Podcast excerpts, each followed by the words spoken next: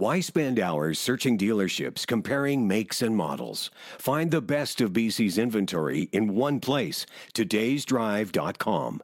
You'll have access to inventory across B C, where you can easily find a vehicle that fits your needs and gets you where you need to go in comfort. Get in the driver's seat. Don't miss out on the many options we have available for you. Powered by Black Press Media, todays drive dot com connects you with exclusive new and used car deals. Welcome to P Q Beat, a podcast of the Parksville Qualicum Beach News. Hi everyone, welcome to P Q Beat. I'm Philip Wolfe, editor of the P Q B News and Vancouver Island Daily. School has resumed in the Qualicum School District and around the province, with the post-holiday break presenting a series of unique challenges. Here to discuss those, as well as look ahead to more of twenty twenty-two, we're happy to welcome back the Superintendent of Schools for School District sixty-nine. Thanks for joining us again, Peter Jory. Thanks for having me. Pleasure to be here. It's been an interesting school year, to say the least. School restarted the first week of January with a limited number of students, with more arriving the following week.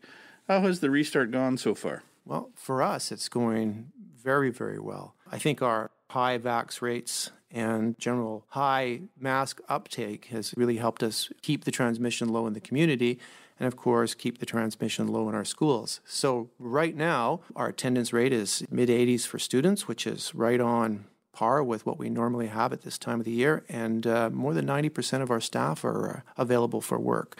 And so we're in very good shape. Planning went well. We've made some adjustments to our safety protocols to create more space and just be more cognizant of different kinds of uh, interactions.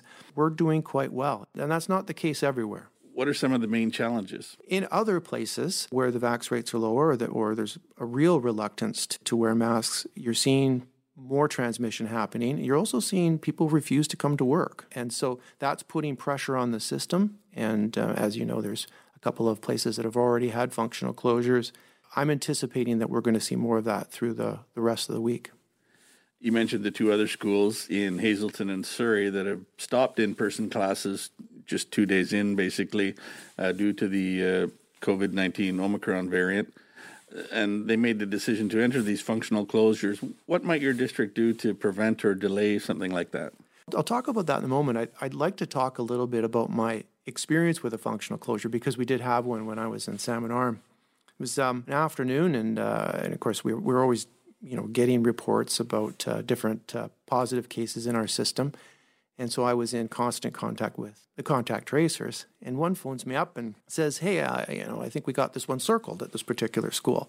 And I'm, oh, good news, good news. And then two hours later, she's phoning me back, um, we don't have it circled. And uh, and so a, a number of students, some staff were testing positive, and we were going to exclude a class or two at that particular time. But we were still open for business.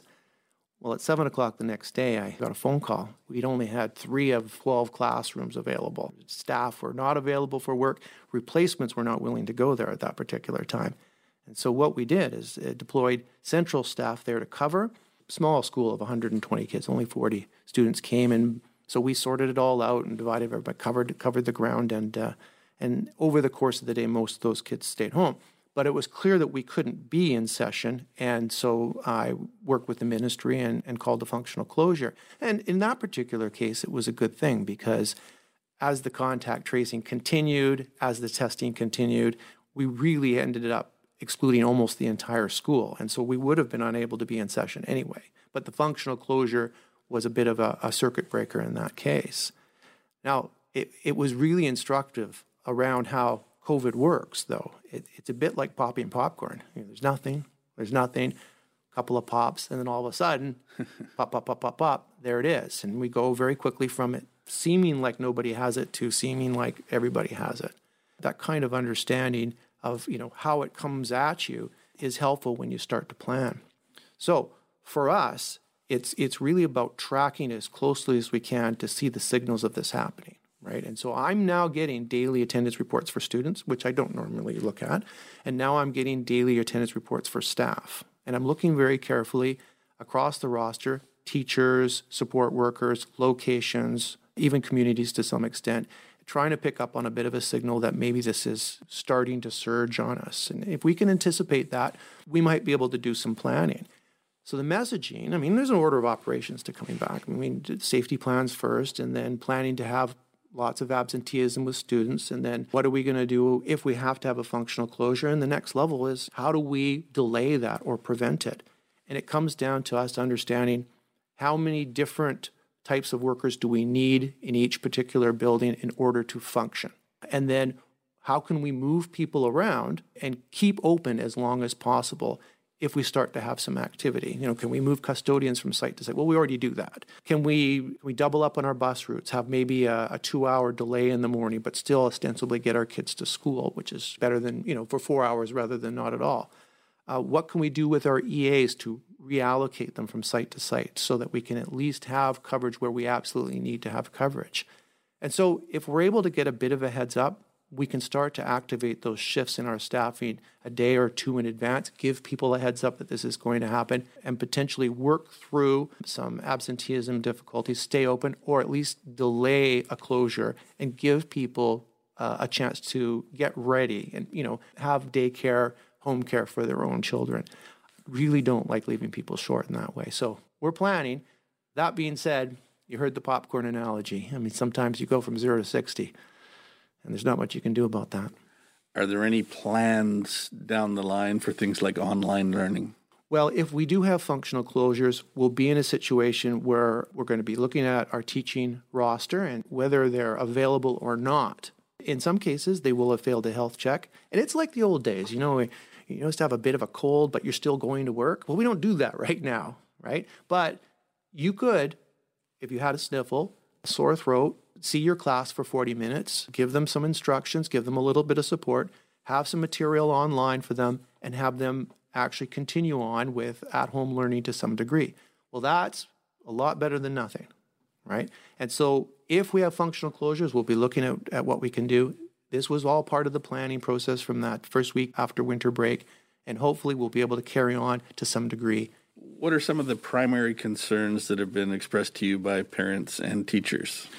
Well, you know, there's a big range across our communities, every community, in how they're kind of interpreting this information and how they're feeling about things. And that moves around depending on, you know, how long we've been doing it and every other such thing.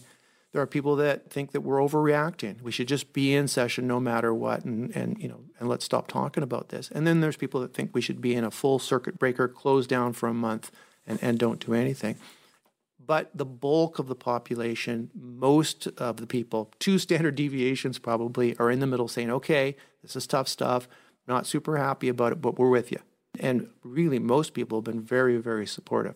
But we do hear the noise on both ends. The area has also recently been hit with some significant snowfall. What goes into deciding if it's a snow day, and, and how does that information get disseminated? That was my first snow day as a senior staffer. Uh, I'd experienced it as, as a student. I loved it. Of course, who doesn't, what, what kid doesn't want to have a snow day? And as a teacher, of course. And principals don't like snow days very much because they're, they're still trying to get to school and open the building and take a kid or two if they need to and, you know, be on the phone managing all this, maybe even doing some shoveling. But in the previous jobs that I've had, Squamish, where I was there for five years, and then Salmon Arm for four years, they're used to snow. They've got a whole armada of trucks and plows. Everybody's got four-wheel drive, snow tires, and they're just ready for this. And it, it it's on the ground for a lot of the year in these places, and so they're dealing with that. And so we were able to stay open.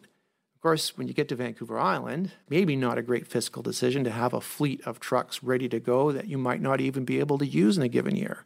Furthermore, people don't tend to have snow tires. And I did a little audit in a parking lot the other day. I only saw one set. You know, the rest seem to be all season. So when, when we get snow, and it's often very thick and gooey, we got to act accordingly. This particular case, both the neighboring districts were out, and we were already at essential workers and exceptional needs only. About five percent of our kids are in session. It wasn't that tough a call.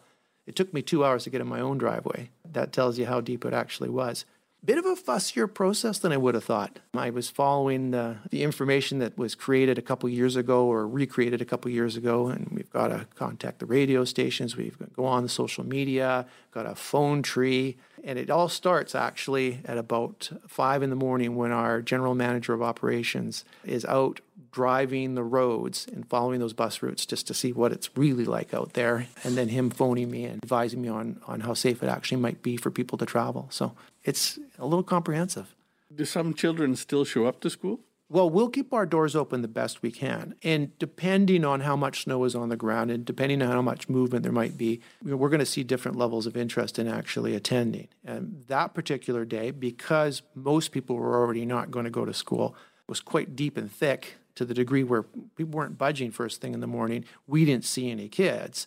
But in other circumstances, we might be partially open and in a situation very similar to where we were in the first week of January, where we will open our doors, we will give your kids shelter, we will look after them. We might not be doing instruction, but we are open. Searching for a new home? Make todays home b c dot com your online home base. With easy-to-search listings and connections to local realtors, everything you need is under one roof. Powered by Black Press Media, you can search hundreds of local listings, all in one place. Access the top real estate professionals to help you find the perfect home today at todays home b c dot com. Shortly after we're recording this, uh, the Board of Education has invited staff, parents, guardians and community members to join in the first virtual town hall conversation uh, to support district long-term facility planning. Can you give us some details on what you hope to get from that event and why is planning so important? Yeah, every district needs to go through planning processes uh, for facilities. That's part of our annual process. We give a submission to the Ministry of Education, and so they have an idea of what our expectations or need might be, so they can put that into the, the big picture on their, their end. And periodically, the district really needs to do a deep dive and really do a review of, of the enrollment projections, capacities, and then also needs and wants and interests uh, across the community. And so we're at that point where we're due for that deeper check-in.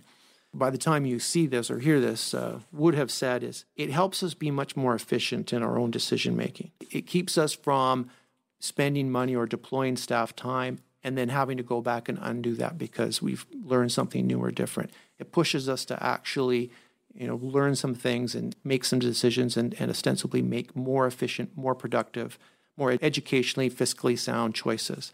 In our particular case here, this isn't a situation where we're looking at accessing ministry capital funding. We have quite a few school sites. Our overall capacity, if we were to reopen buildings, I mean, we have enough classroom space for years and years to come.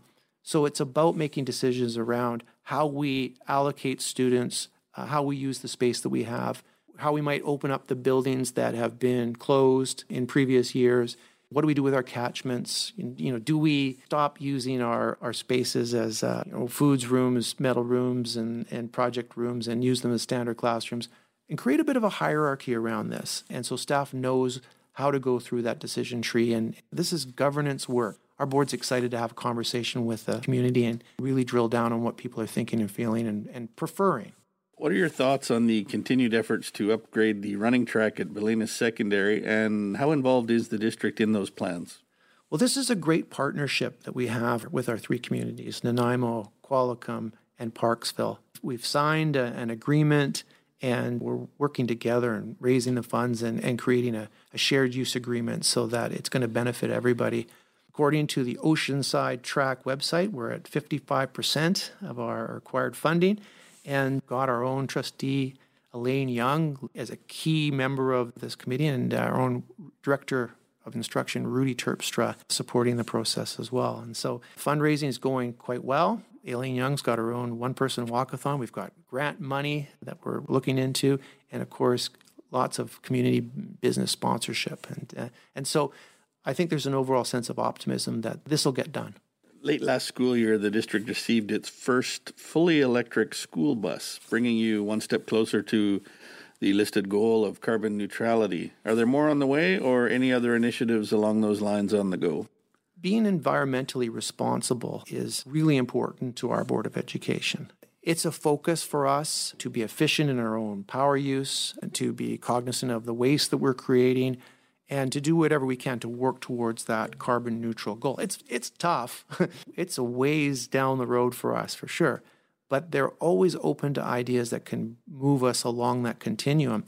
The issue with uh, electrical buses is um, they're quite expensive, and the charging stations are quite expensive. Um, far more expensive than a, than a conventional gas or diesel bus. And so we're hopeful that the ministry is going to continue to help us with grant money, and so we can increase the size of our fleet of electric buses.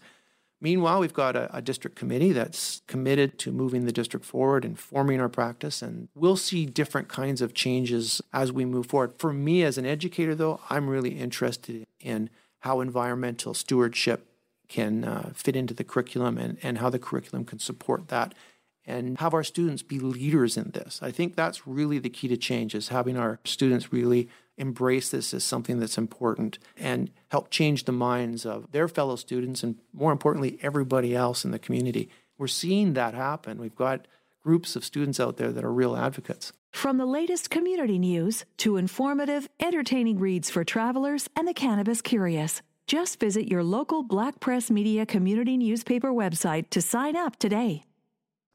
Just how resilient have the children and the teachers been through this entire pandemic? Well, we're almost at the two-year mark for our community. I mean, obviously this started to happen in other countries in December and January of two years ago. For us in British Columbia, I think the date is March thirteenth, and that's when we were called to a meeting and told, you need to stay home. You're not going on vacation, and we're going to be planning, and we're having the shutdown and all the rest of that. It came right out of those conversations. It's been tiring for everybody. You know, every time you look forward and think, okay, just a little bit longer and then we're out, then something else happens and something else happens. And of course, right now we're in the middle of this uh, this surge caused by the Omicron variant. My hope, of course, is that, you know, this is the last hurrah. And then after this, there'll be herd immunity, or basically a dying off of the virus. And then we can get back to some of the things that we were really excited about that keep kind of being pushed down the road. But people have been great. Overall, they've been fantastic. Very sad or, or anxious, and almost entirely bounce back and kind of come back at it, and uh, with renewed vigor. So hopefully we'll be able to kind of push through this next couple of months and get on to those brighter days that we're all looking forward to. Along those lines, what are your hopes or goals for the rest of the school year and beyond? Well, a lot of the things that we stopped doing, we've tried to start back up again. You know, professional learning, you know, often was put on hold, and some of those large gatherings, you know, where we get together as a community and celebrate success like a graduation. Those are the types of things we really want to embrace when it becomes safe to do so. It means a lot to people. Learning's important to the system. We'll do as much as we can. I think everybody is really excited to whatever kinds of possibilities we might be able to carry through with later on. But not today. Peter, thanks so much for joining us again. Greatly appreciate the opportunity. Thanks for having me. That's this edition of P Q Beat, produced by the Parksville Qualicum Beach News. Thank you for joining us. If you have suggestions for topics or guests, we would like to hear from you. You'll find our contact information on our website, p q b news dot com. Canadian Evergreen dot com is your trusted news source for all things green, offering up-to-date news and stories from Canada's booming cannabis industry. Content you can trust from Black Press Media.